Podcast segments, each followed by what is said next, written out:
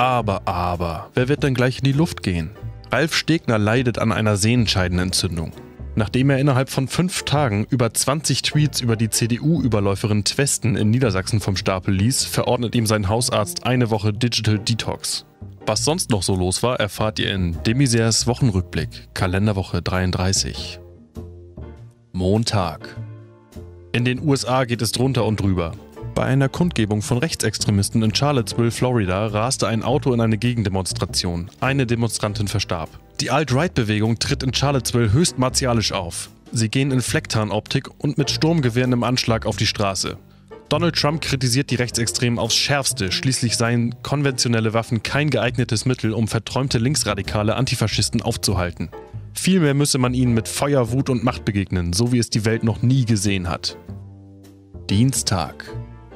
In Lübeck lieferte sich eine Ladendiebin eine aufreibende Verfolgungsjagd mit der Polizei.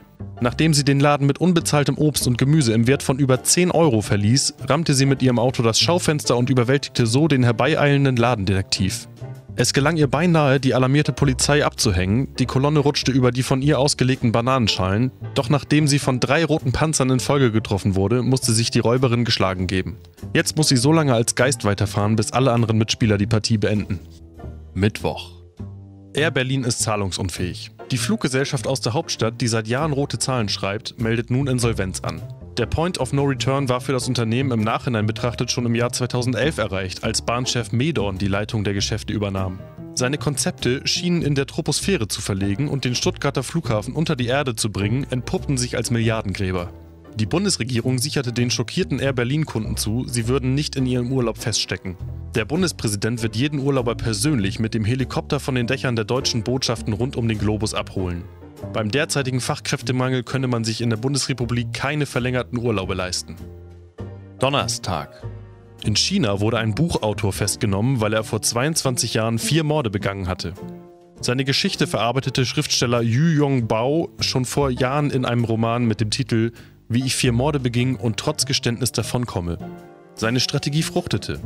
Da schon der Klappentext dermaßen langweilig verfasst wurde und die ersten Kapitel eine hochgradig einschläfernde Wirkung haben, bleiben Yongbaos Taten lange Zeit unentdeckt. Bis vor kurzem der aufstrebende Ermittler Lang Fing Fang das Werk entdeckte, als der Bücherbus in seiner Heimatprovinz Yunnan stoppte. Eigentlich war Fing Fang auf der Suche nach einer gute Nachtlektüre, da er unter Schlafstörungen leidet. Das nächste Buch auf seiner Liste, die Autobiografie von Frank-Walter Steinmeier, Die frühen Jahre.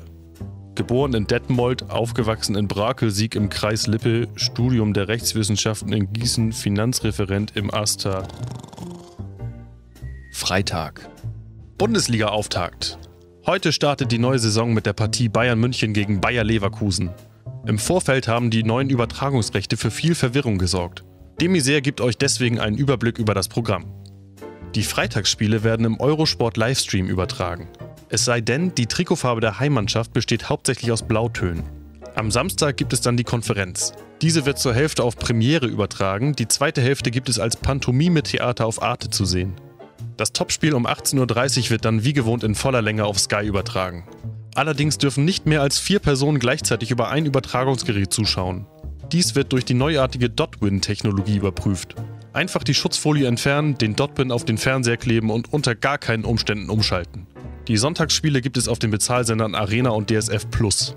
Die Highlights gibt es dann ab Dienstagmittag auf öffentlich-rechtlichen Radiosendern, allerdings im Ultraschallfrequenz. Einen Adapter, der die Funkwellen für das menschliche Ohr hörbar macht, kann man für günstige 179,50 Mark bei der Telekom besorgen. Magenta Plus Kunden erhalten 10% Rabatt.